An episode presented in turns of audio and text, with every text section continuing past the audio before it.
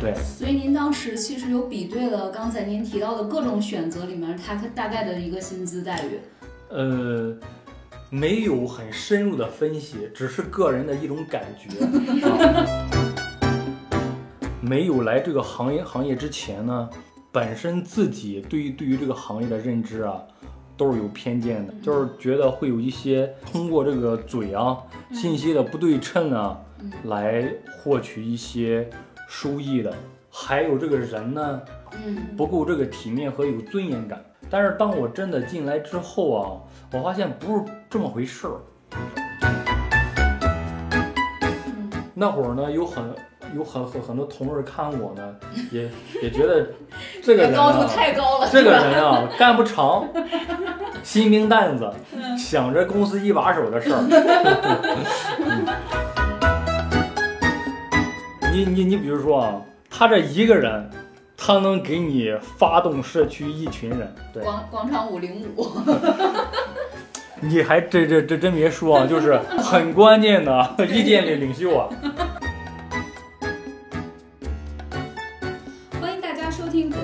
爱学习，我是小 PO。我是舒阳，我们这档播客相信教育要回归到人的本身，才能帮助到每一个人面对不确定的未来。我们会用满满的好奇心去探讨当下有意义的教育议题，去观察和分享当下最有趣的教育实践。今天是我们职业访谈计划的第二期，这一次呢，我们请来的是房产经纪人张永刚老师来一起跟我们聊房产经纪人这个职业。呃，我们邀请张老师呢有三个原因。第一，他是一位高学历的房产经纪人，代表了房地产经纪行业从业者高学历化的一个趋势。第二，他入行三年，跟许多刚刚毕业的求职者是差不多的年纪。不过他在入行一年的时候，就从三十万名的经纪人中脱颖而出，被公司邀请到人民大会堂参加荣誉表彰。第三，张永刚老师的微信名叫做张永刚招聘本科生，可以看出张老师也是身处房产经纪行业招聘的第一线，很适合来聊我们今天的话题。那先请张老师跟我们听友们打一个招呼吧。嗯，大家好，我是北京链家的张永刚，今天很高兴过来跟大家交流。嗯那我们首先先请张老师做一个大概的自我介绍，就您的背景是什么样子的，然后怎么样进入到房产经纪这一行的。呃，好，我呢是九零后，山东人，然后我是二零一七年啊，二零一七年在北航硕士毕业之后来到链家的，这呢也是我呃人生当中第一份正儿八经的工作。为什么来链家呢？有很多机缘巧合的因素啊，其中啊我也有几个想法。第一呢，当时做过这个这个背景分析，我觉得。房产经济这个行业呢，它是一个体量很大的行业啊。嗯。呃，未来呢，随着这个整体的这个国民经济发展啊，在这个行当里里边呢，也会需要越来越多，呃，这种比较高的综合能力的服务者。我当时想呢，就是在学校啊，在象牙塔待的时间特别长了，特别想到一线去。做一些工作来检验自己在学校所习得的这些东西能否有竞争力啊，这是第一个。在这么大一个体量的行业里边呢，可以让自己做更多的事情啊，这是第一点我看到的。第二点呢，我觉得这个行业啊，它还是一个比较大的一个人才洼地。嗯，过往呢有特别多的人对这个行业是有一个偏见的。我觉得啊，这个行业它未来一定会有一些高素质的人来的。嗯啊，对我隐隐约约有这么一种感觉，我也不知道当时对与错啊。啊，对我感觉以后应该是可以的，模模糊糊的，我也不知道对与错啊。但是只有去做了才能知道。当时我根据我的情况啊，有几个选择啊。可以去呃解决这种北京户口的企事业单位儿，这可以去一个。还有呢，当时比比较热的这种这个呃 BAT 啊这些互联网的公司啊，还有一个呢，就是我当时所学专业它对口的一些工作。您学的啥？我我学学的是科学与技术教育，哦对应的你像这些呃这些科技馆啊、展览馆啊这些场馆类的。啊、教育活动策划类的嗯啊、就是呃科学传播普及类类似的这种啊、这是一个方向。嗯呃，再有一个就是因为自己是农农村的嘛，嗯呃，自己一路求学出来呢，就感觉，嗯、还是在一线啊，希望自己能有多大光，能发到多大光，有多大热发多大热。嗯先呢，在一个地方，不管是在哪个城市，先让自己生存下来，能对家里呢有有一定的补贴啊，能改善自己家人的生活。呃，因为这个销售，我我知道啊，销售有有有有有一句话嘛，叫销售是草根儿啊逆袭最快的一条路啊，啊，所以呢，我觉得自己比较拼搏，在这个行业也能会赚到一点儿收入，然后就这么着来了链家。嗯，对，所以您当时其实有比对了刚才您提到的各种选择里面，它大概的一个薪资待遇。呃，没有很深入的分析，只是个人的一种感觉，啊、只是个呃对，有的时候啊，有很多时候啊，你也不知道这个路你选的对不对，但是你当时啊，就感觉这么这么做是应该是这样走的。嗯，有大局观。是哎，那您当时您老说这个感觉，你当时有对房产经济有任何的就是接触吗？了解，呃，没有接触和了解，只是在网上啊，只是在网上看了一些相关的文章啊，就有了那种感觉了。对，对相关的是那种大趋势的这种相关文章。对嗯对，嗯，我还记得挺挺挺深的，当时就是有一个就是关于不同行业的一些分析，嗯我忘了是哪哪哪哪一个开发商发的还还是什么呀？对，我觉得说说说的挺挺对的啊，就是说这个城镇化这个路上，这个老百姓对于更高品质的生活追求，这个是不会止步的。嗯这个中间呢，一定会有一些人去做工作，嗯这个行当呢是大有可为的。嗯嗯，对是，包括应当是我记得是左晖好像也说过，就是其实重要的可能比房更重要的其实是住嘛。就是对他说，就是随着经济的发展，其实老百姓对于住这件事情的这个品质的要求是会提升上去的。对，嗯嗯，那您就是进入到链家以后，呃，就是在进到这个行当之前和进到之后，现在变成了一个相对来说还比较三年嘛，算是比较资深的从业者。就在这四年多了啊，不是三年 就这个过程中，您觉得你在认知上面，就之前会去厘清之前对于房产经济的一些误解，或者说其实当时没有，就隐隐约约只是感觉，但可能感觉的有点问题的地方吗？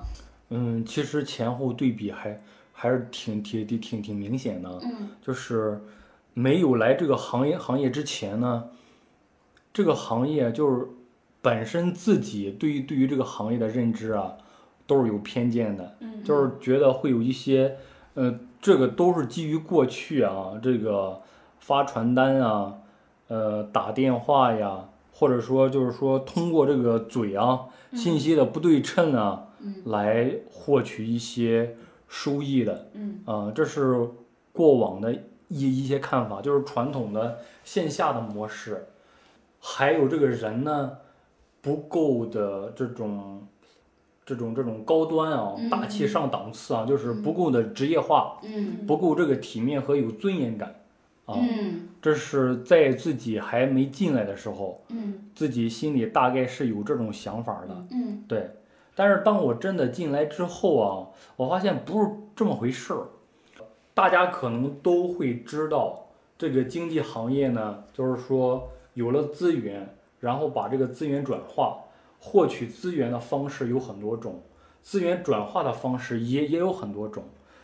未入行的，或者说这个这个很多年纪比较大的，嗯，不同行业隔行如隔山，他们来看这个行业的时候，基于的都是以往的，或者说自己表面儿看到的这个东西，但是实际上这个行业已经发生翻天覆地的变化了。嗯它是什么呢？就是基于现在啊这种，你像大数据啊、人工智能啊嗯这些方方面面的这个数据的这个应用，这个技术的应用，嗯让这个行业呢，它整体它就发生了很大的改变。一个是啊，就是说现在我们特别重视这个人啊，让一些新人迭代了老人，嗯然后淘汰了很多人。嗯老人呢会基于这种形式呢，自己的就是说自我的学习力会更强。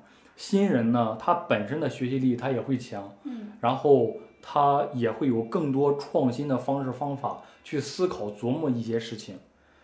嗯、一个是技术啊，技术让我们有更多的呃更好的工具来服务用户。嗯消费者呢，他们的体验感和过往就单纯的我用嘴讲东西，你跟着我去，和现在你来看房，我给你线上线下嗯很多的交付，这种体验是不一样的。嗯就是整体上有有有两个啊，就是一个是人他和你想象的不一样，第二个他所有的工作，嗯，也是和你想象的不一样的。嗯。就是同样是还是目的是是那一个嗯获取资源，资源过来了之后，资源转化，咱们目的是一样的，是去这么做做事情的，但是具体的做事情，咱们就就就叫战术吧，怎怎么去落地执行，和过去已经发生完全不同的变化了。嗯能跟我们描述一下，当您还是一个新人的时候，你的一天大概是怎么过的吗？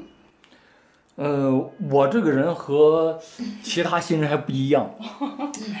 我当时做新人的时候啊，我其实我是更抱更抱着一一一一一种这种体验感来的，就是说那个想从这这里呢接触更多的人，呃，就是说尽快的融融入社会吧。每一个学生，他进入职场，从一个学生。到到一个职场人的转变，他是有周期的。嗯有的人时间快，嗯有的人时间慢。我当时呢，就是说得得得有半年的时间。嗯前面这半年呢，我印象中我干了些什么事情呢？嗯我去听东西嗯啊啊、我去找人去学习去嗯听东西呢，听像我们左总啊公司的一一些高管啊，就是讲你你比如说那个我我我印象挺深的啊，左总那会儿他分分享了一个课程，叫链家的七种力量。嗯。你像那个我们有有有有一个这个高军，嗯。嗯、这个也是高管啊，嗯。他就他讲了就是链家的这个科学管理，还还还还有门课程叫行家嗯。啊，如何成为这个行业的一个行家，嗯。就方方面面的课程啊，嗯。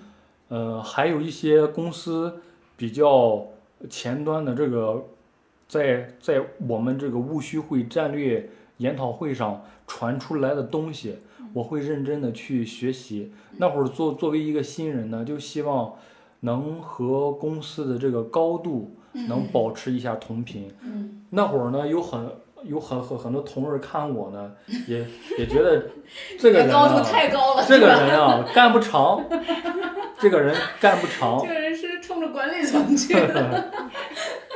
新兵蛋子，想着公司一把手的事儿，嗯 挺有意思的啊，挺有意思的。但是但是说这个反过呃，就就是回头再来看那那那个时候自己啊，就个就个感觉真的特别可爱。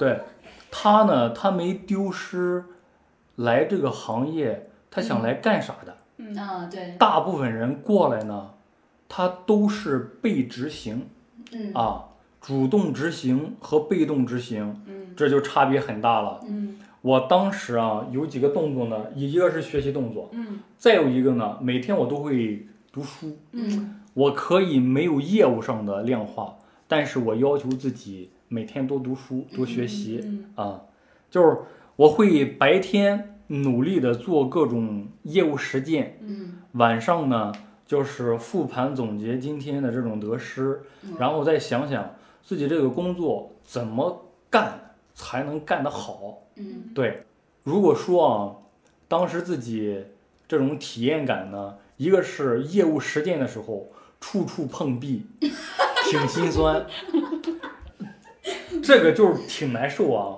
然后去学习呢，听到这些呃高管大领导他们写写写想的东西，嗯就是这个愿景啊，嗯在我心里深深的扎了根。嗯那会儿我们讲什么呢？推动行业进步，让交易不再难。嗯一个新人，我切实的觉得自己是在做这么一个事情，啊，让这个行业啊，让这些经纪人变得更有尊严，做有尊严的服务者。嗯啊，我我我觉得这个这个我在身体力行。嗯那会儿我在想，就是自下而上的，总得有一些声音发出来吧。嗯就是说，其实我们有很多，呃，特别好的东西嗯啊、研讨出来了，到执行的时候是存在一定偏差的嗯嗯啊。如果上面儿我往下传，下面儿也也也往上传，中间这个通路是打通的，就嗯特别好了。再再有一个，因为自己本身是这个，嗯，从农村里长大的嘛，也也也也干过各种农活儿，种过地，知道那种脚踏实地、一步一步往前走的感觉是什么样的。嗯所以过来呢，我就是想在这里沉淀一下，让这个一线的所有的业务场景自己都摸了、都嗯碰了、都清楚了，出现各各种事儿呢，自己能掌控得住，嗯然后呢，再驾轻就熟，一步一步的再把后边儿的路走好。那会儿就感觉自己，一个是很心酸，一个是这个行业值得做。嗯对，这是前半年那会儿感受比比较强烈的事情。嗯，您说那个业务实践什么当时心酸，然后受了一些挫折，嗯，您还记得就大概是什么方面觉得特别受挫吗？呃，你比如说啊，就是说这个，嗯。你跟客户讲东西啊，嗯。嗯，因为也没有比较职业化的这个训练啊，嗯。就是按照自己那一套去讲，就是让客户感觉呢讲的比较多，嗯。比较繁杂，不够干练。嗯那个客户的感受呢，会说你是新来的吧？这个这个这个东西换一个这个经验丰富的，啊就是会让自己会比较受挫。那您当时就是在链家会有接受比较系统式的训练吗？或者有没有一个类似于师傅一样的人带您？那那那个时候也也也有，但是跟现在比啊，差太多。哦，那那那那那会儿的时候呢，我们也有这个不同时期的这个新人培训。你要说这个有三次培训，就是系统的，你这些专业相关的初级、中级、高级相应的这个课程，在这个基地去那会儿在昌平啊，这个去那里去做基地培训。培训完之后呢，你对这个行业啊。然后基本的业业务动作你大概有一定的这个清楚，然后再再去做一业业务实践。嗯店面呢也会有这个师傅来带你，但是那会儿的这个培训机制啊和师徒制啊，它还不够完善。哦，就是到现在呢，种种的课程啊，我们已经有这种线上的这种 APP 啊，嗯呃，比如练实际啊、贝壳经纪人学院啊，就是相应的各种的我们 APP 的这些课程嗯都会有，并且线下的培训也特别丰富，嗯能让新人你只要是想学，你只要是想学，在链家这个体系内，你想学的任何一门课程，你都能在线上找到资料。这个是能帮助新人能快速的成长起来。我当时一七年入行那那那会儿呢，那个课程还不够多，就是现在我们就是下大功夫，嗯。把这个课程体系都建立起来了。嗯。尤其是在呃这个疫情期间，啊、我们就下大功夫，嗯。然后线下如果说暂停一会儿，那么咱线上嗯。整起来。嗯。我们叫叫是什么？叫这个勤耕雨读。啊，对对。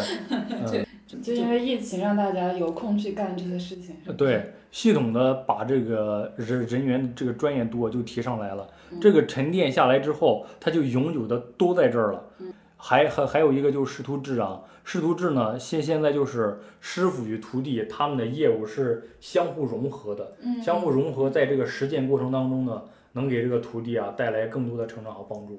比如说啊，就是现在我有一一一个客源还不错，就是我可以把这个客源分享给我我的徒弟，嗯。啊、因为对这个客源已经比较熟悉了，他的需求都会呃把握的非常清楚，嗯。告诉徒弟，然后也正好让这个徒弟啊，呃，把各个业务线条都串一遍，嗯啊，让让让让他去做，啊，中间呢自自己作作为一个就是就是辅导者，嗯。你比如说这个徒弟呢新开发一个客源，但是对于这个方方面面的业务情况他也不了解，嗯他再分享给我，嗯然然后我呢把这个新客户我去带着这个徒弟。我来做业务动作，他跟着看，嗯这样就是业务呢互相融合。嗯你比如说我签一单，后续让他去跑，嗯他根根据这个后续单呢，就知道了后续的环节有什么。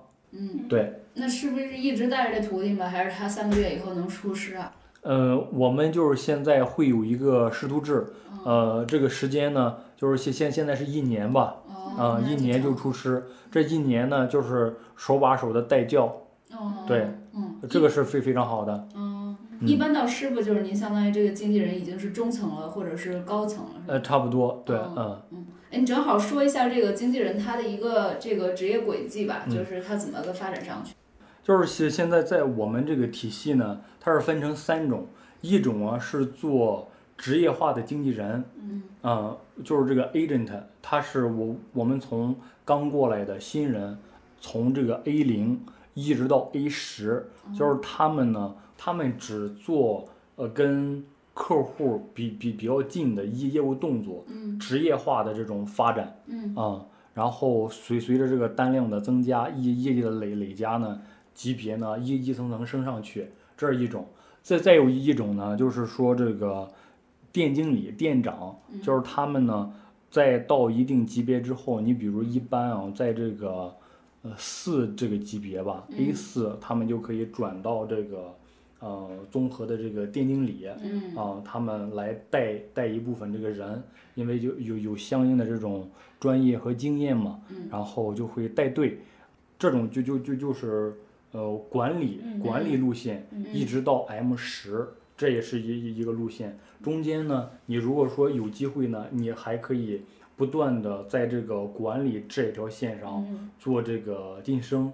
你比如说再去做这个呃商圈经理 M，再到 S，再到总监，再到这个城市总运营总，嗯这是一条这个管理的线条。这是一条，你看刚才第一条职业化的这条线，不不牵扯嗯呃管理带人带队的这么一一一一件事儿嗯啊，这个是 A 的一条线，职业化经经纪人，我只需要把我业务做好就 OK 了。嗯再有一条呢，就是管管理路线，我一方面是做业务，另一方面呢，我要带团队嗯啊。链家呢，它没有这种空降的，哦都是从一线啊做起来的。哦对，这再有一条呢，就是我们就是说这种加盟啊，嗯。你比如说在链家，呃，在这里沉淀个十年吧，嗯。沉淀个十年，发展的还比较好了，嗯，有一部分自自己的这个呃这个第一桶金吧，这嗯再有呢相应的行业的经验，出去呢开个店，嗯。开个店加盟贝壳，自己做店东，自己去创业做老板，嗯。这也是也是是一个。嗯。啊，除除了这三三个之外呢，就是说每一个职级，他在那个职级呢，他都可以在这个内部的呃这个这个各个线条上，你做转岗也是可以的。发展路线上，我们一般就说这三条经纪人的职业化发展，经纪人这个管理路线的发展，这这然后到一一定程度呢，自己去创业。哦，明白。所以您现在是在 A 的这个条线上。我在这个 M 这条线上，哦嗯，带队哦嗯，对您现在是 M 几啊？M 八。哇，那已经很高了，听起来。呃，不是，我们这这边啊，M 十很多呢。啊，哦，我我我也知道有很多你你像他们这个工作这个十年八年的，嗯，在链家工作五年以上的人特别多，哦工作十年以上的人也不少。嗯对，嗯，嗯所以 M，然后再往上就是您说的 S 或者嗯什么总监什么的，是吧？就是 M 十是一个坎儿，对要要要再要升就比较难。呃，没有了，就啊到 M 十、啊，就到 M 十，对，对那再升不就是 S 吗？不是。啊，不是，你比如说，我现在我也可以可以可以去这个晋升，嗯去做市商销经理嗯，啊，你都是可以的。你不你不是说到了 M 十你才可以晋升，哦，你中间任何一个环节，你感觉你这个机会啊、时间啊、自自己的驾驭力啊，都都合适，去参加竞聘过了就 OK。哦，您自己有给自己定吗？我是那个前面呢这几年啊一直在一线啊，就是基本上把各个业业务线条自己都做了。嗯，然后第一年是做的租赁，到第二第二年呢是是转的这这个买卖，但是做二买卖就就是指这个二手啊，嗯。二手房呢还不怎么会卖啊，不了解，但是新房啊可以快速上手，基本上第二年就是做新房，嗯。然第三年呢就是一手和二手嗯。啊联动互相补充的，嗯。去把这这个业业务线条打通。到第四年这个二手啊才真的说自己啊真的可以说能顶得起来，立得住了。嗯嗯，他这个他他也不是说你想想想这个马上顶起来就就可以的，嗯，嗯就是这几年之后呢，让自己啊对自自己这个专业的评判，呃在做业务过程当中出现问题的解决能力有有了一定的这种判断，嗯呃，然后再往这个管理层这个方向走嘛。嗯，对嗯呃，也特别希望呢，就是吸引并并留住吧，能把一些优秀的人吸引过来，并且呢，把自己会的东西都教给新人，让他在在这个行业沉淀下来。嗯嗯，嗯，对。哎，那张老师，您觉得您做这个房产经纪这个工作，您觉得有尊严感和幸福感吗？我觉得有尊严感、幸福感。嗯呃，任何一个工作啊，但凡但凡你做得好，一定是被激励了。嗯，对嗯你做一个工作，你如果能做得好，一定也有你的这个热爱在里边儿。嗯。如果一份工作做得好，是凭运气做的嗯。啊，是凭运气做好的，它不不会长久，嗯。它一定是因为某些事情，让自己内心感到这种被激励，或者说被温暖，嗯。这种正向的力量，嗯。然后激发了一个循环。我举几个故事啊，就是我在这个刚刚工工作开始的时候，一一一个阿姨啊，跟她交交互完之后，知道呢，她是想出租房子，后后边儿就就是打了交道，这儿打了三年的交道啊，就是她每每一次出租啊干嘛都会来找我嗯，她就跟我说一句话，她说这个我来啊来这里出租房子，不是看链家这个品牌多大，嗯。是因为这个链家有一个叫张永刚的人，哦。他的这个服务让我满意，哦。所以我一定会来链家。哦，对，你要是想就是，呃，这么一一个小事儿啊，你会发现这个消费者真的认可了你这个人，记住了你的服务，嗯。然后选择了一个品牌嗯。啊，这个就我会受到一些激励。嗯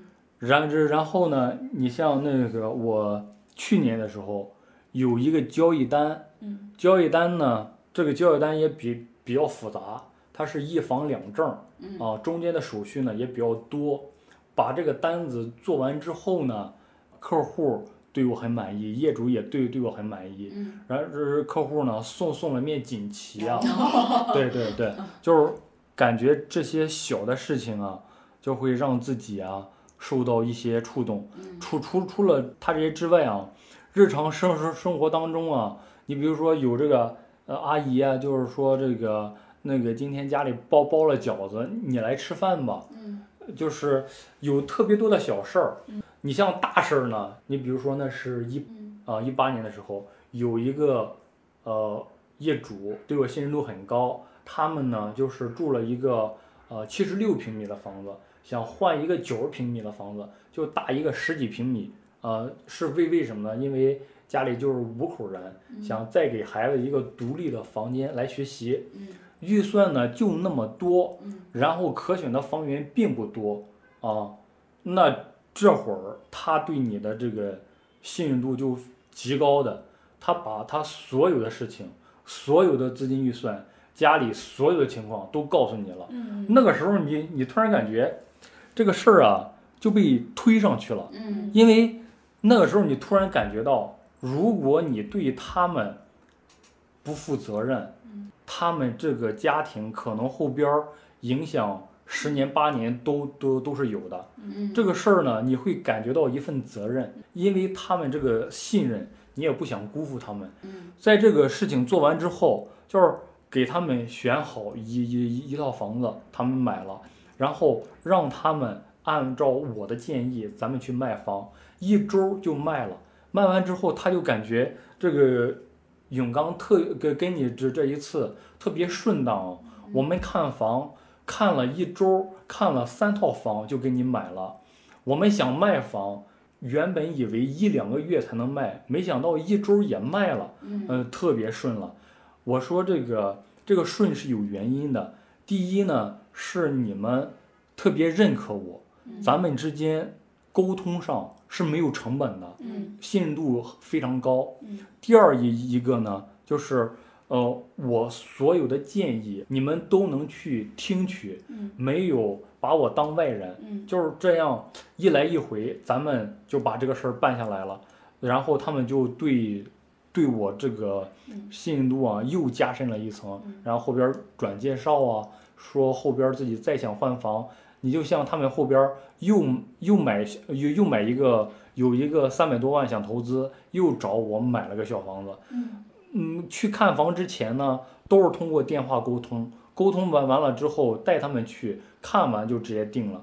嗯。你再说有尊严感呢，就是以前的时候，客户他来跟你聊，他对你就是有那种会有一些不屑的嗯。呃这种语气嗯或者语眼光，他会把你当成一个呃工具，嗯你就是一个带带带我看房子的，嗯。呃，但是实际呢，并不是单单看房这么简单，还有很多事儿要做呢。但是他那种就是嗯和你之间的这种啊，就是他不没没有任何对对对那个专业性的那一面。对嗯我就很反感这这一个。嗯还有一个呢，就是也会明显的发现，就是这几年啊，在接在接接接触客户的时候呢，客户也对链家的信任度嗯也明显的比之前高高了很多了。嗯这个就就是于无声处一点儿一点的把这个拔上来的。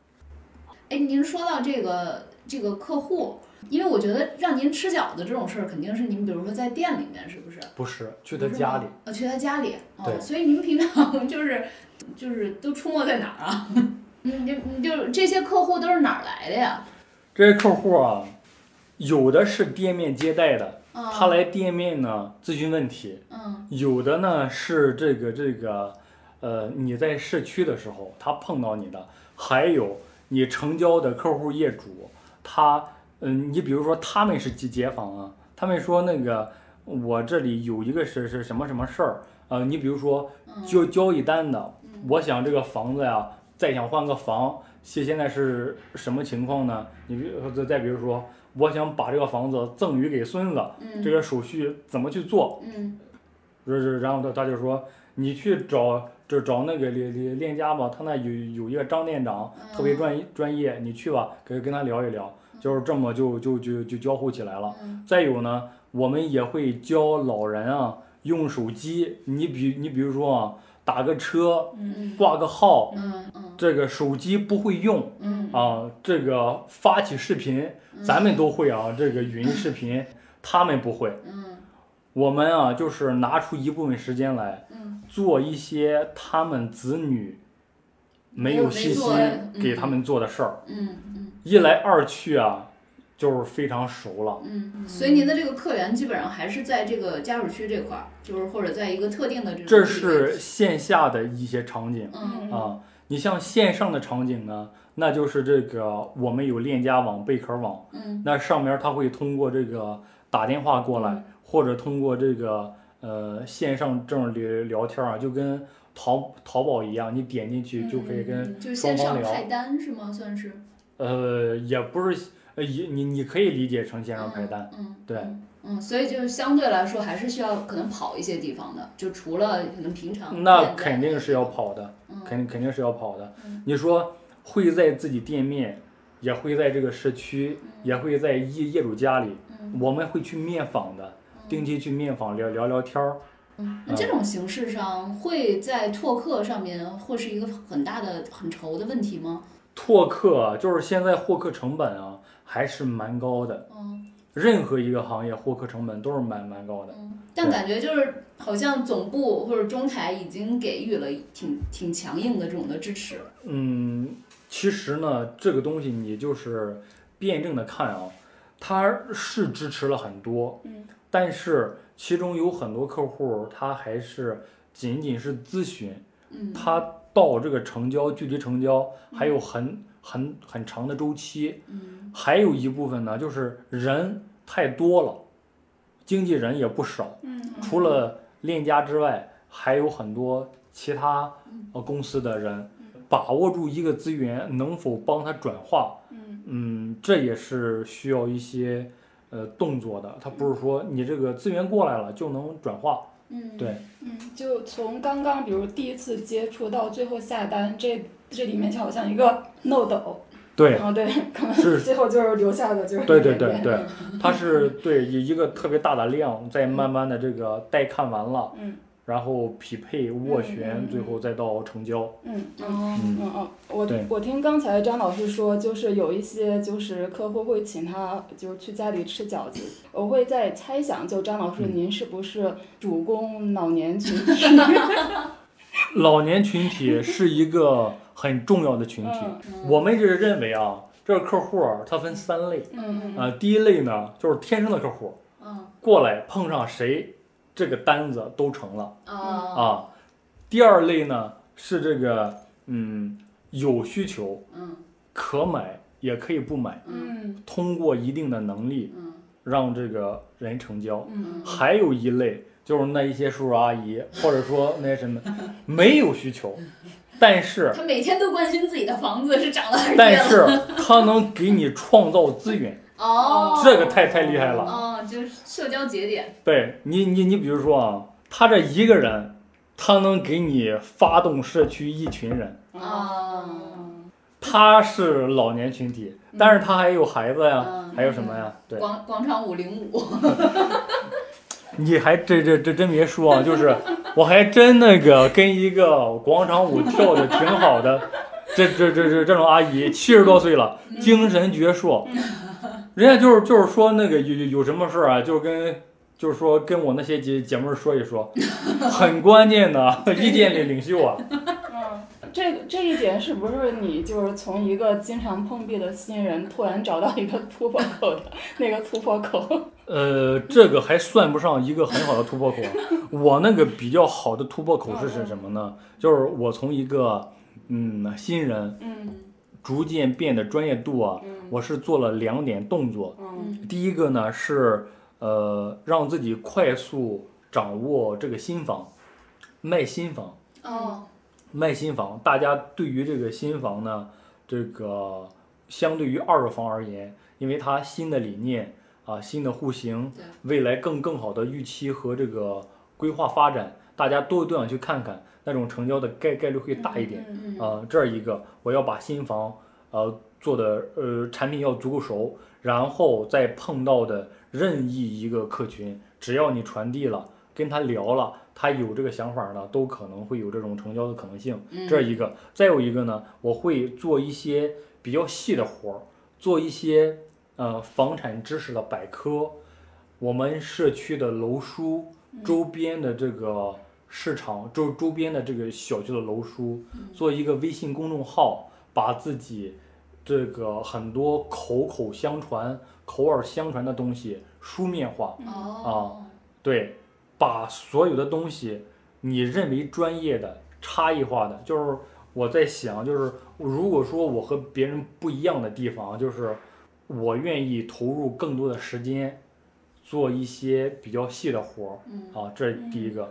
第二个呢，就是我在每一个业务动作上，我都会想如何差异化的让客户感觉到，哎，这个小伙子服务还不错嗯。啊，差异化，给他们更多的交付，除了嘴上讲的东西，嗯。更多的也给他们一些电子版也好、纸质版的东西交付给他们，嗯。让他们回头有的看，有的想，有的传出去 对，呃，还得跟我有一定的链接的东西啊，啊比如自己的微信啊，嗯呃，自自己经经营的微信群啊，嗯，啊，或者打造说自己的个电话人品，牌。对，形成自己一个个人的口碑。嗯我觉得刚才您提这个点挺有意思的，因为我想到链家的话，我会想到就二手房源的租赁啊什么的，但是买卖啊，但是我没有想到就是新房的这个市场，其实反而是您的这个切入点。对，就是新房的这种开发商，他不是按理说应当是投入大量的这种对，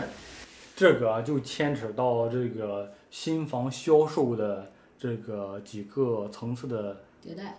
对呃，我这个说的不够专业啊，就是新房它销售模式的这个转变啊，我大概跟跟你说一说。嗯。就是最开始，当这个区域没有房子的时候嗯。啊，你比如说在这个三环内、二环内有房子，大家都会来来来来来买房，你不用打广告，嗯他就会在那里，呃，大家都因为特别近啊，走着就去了，看着合着就买了。那那那会儿啊，开发商呢做小做着，你就是等着人来就就就卖了。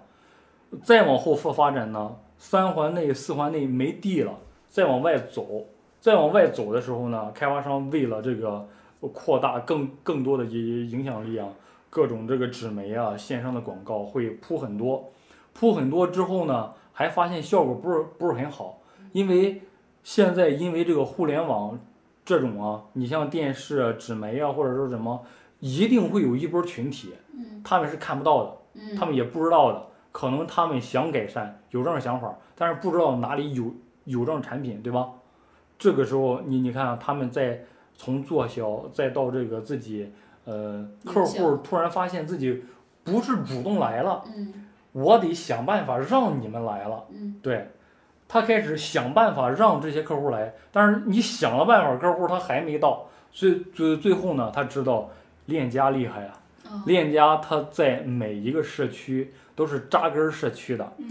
对，它就在驻扎在这个社区醒目的地方，亮眼的这个店面，嗯在那里只要有人来交互，嗯。然后他就说一句，我们有这种产品嗯。啊，现在代理了一个什么楼盘，嗯。你现在有什么样的需求，正好适合你，你去看看嘛。另这种像渠道会带着很多的消费者去到开发商。哦。这个时候呢，他就出现了这个他们自己这种接客户和我们给给他带客户的这种两条线了。嗯。他固然会有一部分人通通过这种开发商他们发的这种自媒体的东西啊，或者说纸媒啊、网网络的这种营销看到，还还有一部分呢，你比如那些叔叔阿姨，他根本就没有线上的工具，手机他也没有那个互联网那个东西，嗯。这会儿只能是靠线下的这个东西，嗯告诉他，然然后去，所以就是这么慢慢的一个迭代的过程。哦对。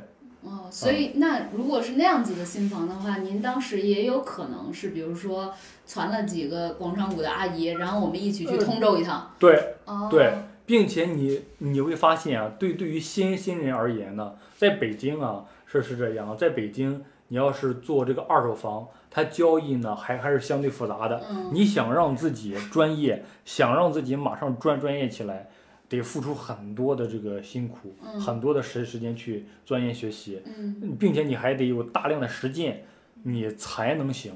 一点儿一点儿靠时间累了，周期长了，如果短期个人没有让自己树立一个，嗯、比嗯做出点儿成绩来，大家是看不到的，嗯自己心里是很难受的。你要是这个时候呢，这个在嗯很下功夫积累二手房经验的同时，把新房的产品足够熟悉，呃，把让自己的能力和暗场的销售，呃，不用和他一样，就是你差不多嗯。能把这个产品的卖点讲出去，能让这个客户认可，他能跟你去，你们建立信任度就 OK 了。嗯就是基本上我们卖卖卖新房啊，大部分是什么呢？我们跟这个客户建立信信任度，嗯然后到暗场呢销售，用自己的专业度来转化。嗯，对，明白。你看啊，这里就很重要一一个东西啊，获客成本。从这个收入程程度上看啊，我们获一个客成交了呢，应该是百分之二到百分之四，嗯它的这个收入嗯啊。但是开发商生的销售呢，他们是千分之一到千分之三，嗯我们得比他们是他们的这这个呃很多倍嗯，好多倍。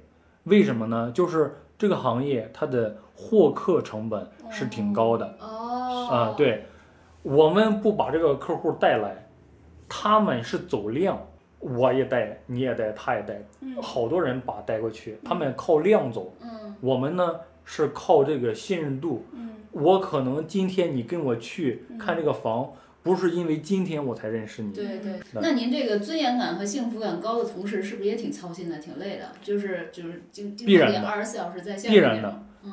这种就就就就属于公公益的工作。我我说这这个挺挺挺累呢，就是自己陪家人的时间啊，嗯，特别少，特别少，就是很多的时间呢都是来给客户去解决他们大大小小小的事情了。对对，嗯，什么这个家里面忘带钥匙，说不定也得给这个张店长打一个电话。对，就就就是说这种事情啊，还是蛮蛮多的。但但但但是你反过来想，就是如果一个客户他有什么事儿嗯都能记得你，嗯嗯，这也厉厉害了。嗯这也厉害了对对对，然后咱们你说说说说到这儿啊，我再呃说说一个，就是你们相信有高手的存在吗？相信相。信啊，我们找您不就是因为觉得您是高手吗？我呀，我不是高手，我也不认为自己是这种顶级的销售啊。嗯我呢，就算是这种中上的这种销售，嗯我成不了顶级销售。为啥？为什么呢？因为我没有那，呃，我有野心，但我没有狼性。哦，，对，呃，所谓的这个狼性呢，就是那种，呃，你得争强好胜，嗯争狠斗勇。嗯，对，啊，那是顶级销售吗？听起来，呃，因他因为这个这个东西啊这个东西啊，你必须得辩辩证的看，嗯你不能说它是坏事儿嗯啊。你要都是像我这种啊，嗯。我呢就比较属属属于那种谦逊的、文雅一点儿，嗯。就是我碰到这种竞争，我一定会合作，哦，我不会说这个客户我签了跟你毛毛关系没有。我我我我可能现现阶段的认知还还不到位啊，就是，呃，你要是拼业绩，作为这个销售团队啊，嗯。你必须是用这个业绩来说话的。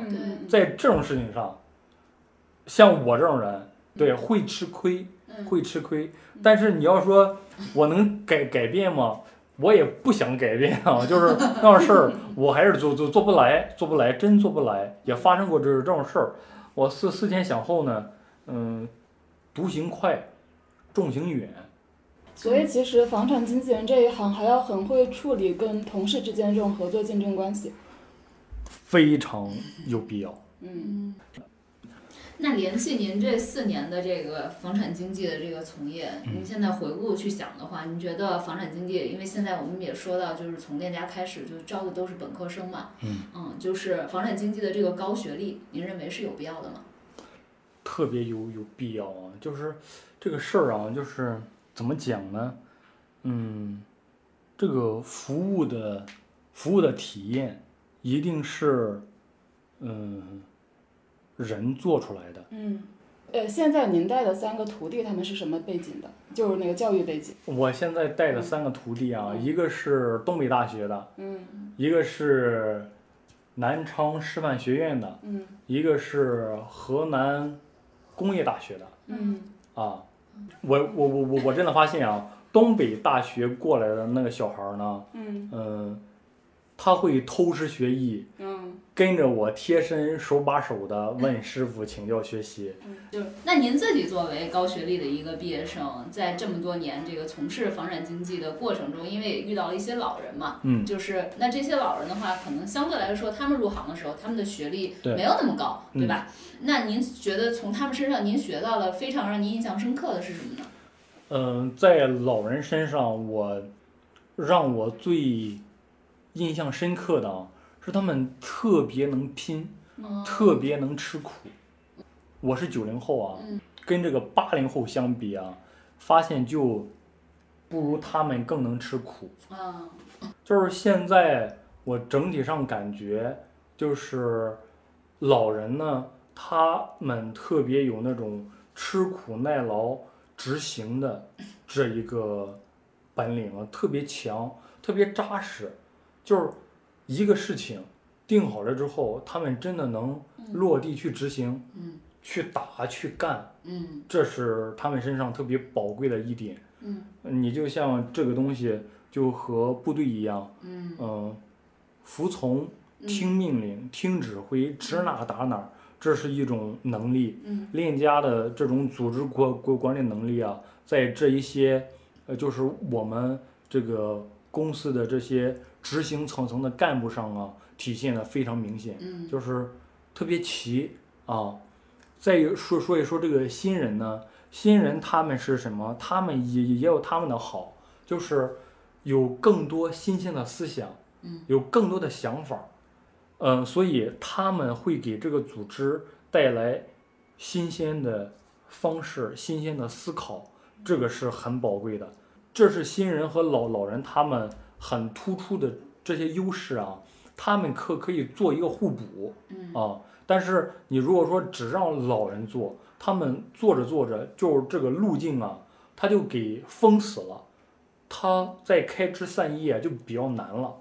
如果说这个新人呢，他就是信马由缰的、天马行空的去做自己想做的，嗯可能跑出来。有强执行力的这个孩子嗯可能会跑出来，但是更多的孩子停留在想，嗯停留在说，在执行层面上特别差。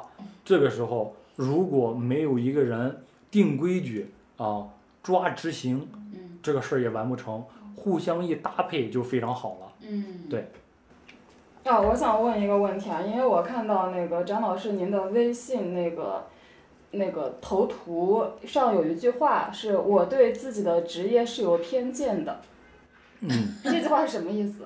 啊，那个的东西啊，是我们前面拍了一个纪录片儿，嗯叫《中中间人生》，嗯他是想把这个，嗯，就是经纪人这个生态，呃，通过不同维度来呈现出来。嗯呃，还还有呢，就是，嗯，社会上有很多人对房产经济，呃，这个行业是存在偏见的，嗯然后也想通过经纪人的视角来看看我们对待这个行业，我们在干什么，我们怎么看待这个行业，呃，这个职业的。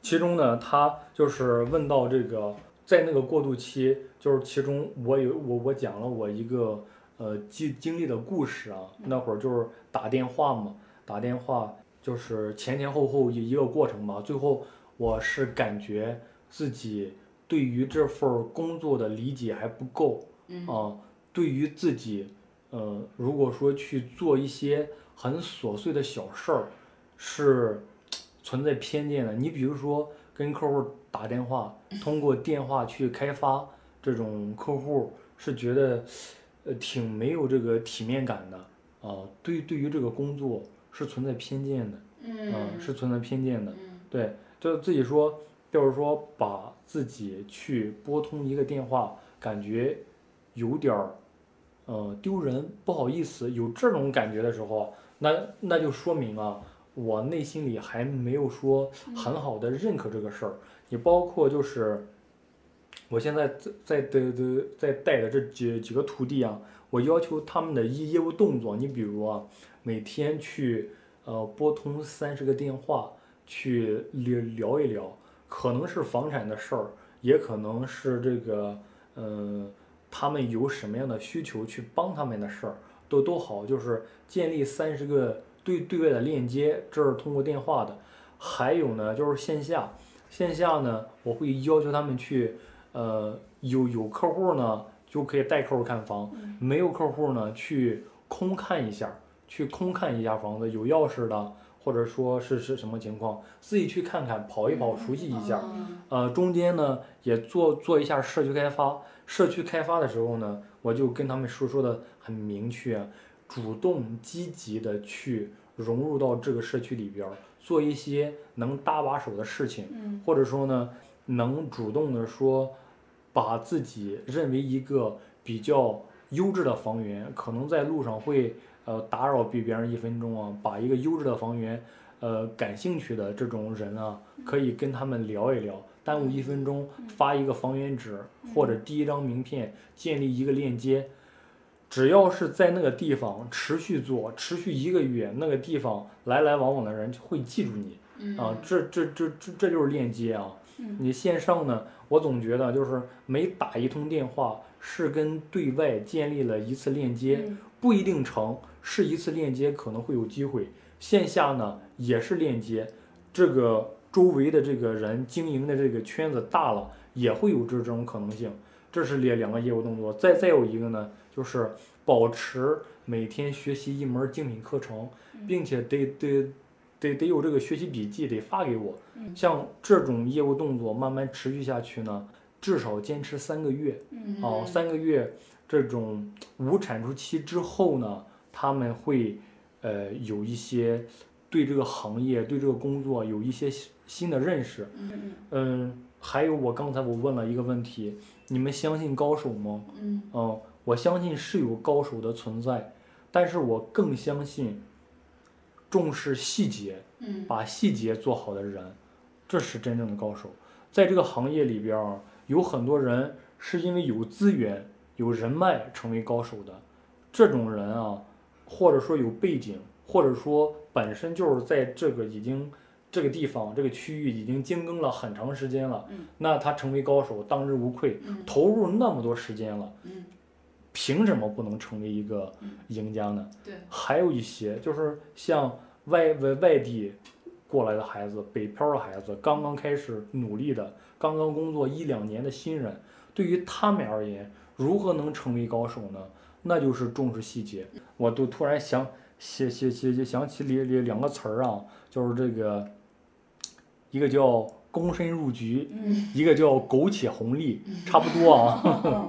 对这个事儿啊，我我常跟他们讲，就是我说那个师傅呢，是一七年从北航硕士毕业过来的，呃，就是我和你你你们的区别在于什么呢？就是我可能学业背景知识比你们好一点儿，但是呢，我依然可以俯下身子，嗯来做现在你们看起来可能不不不屑的小小事情。嗯如果你们也能把这些不屑的小事情也能抓起来，嗯也能做，那就 OK 了。嗯我把它叫什么呢？脚底沾泥，能在泥里打滚儿，嗯并且能努力的往上攀爬，这就有那么点儿味道了。嗯。你像我们这这里从事的所有的经纪人，但凡能做的 OK 的，一定有过这么一个挣扎的阶段。嗯。啊、必须经历这么一些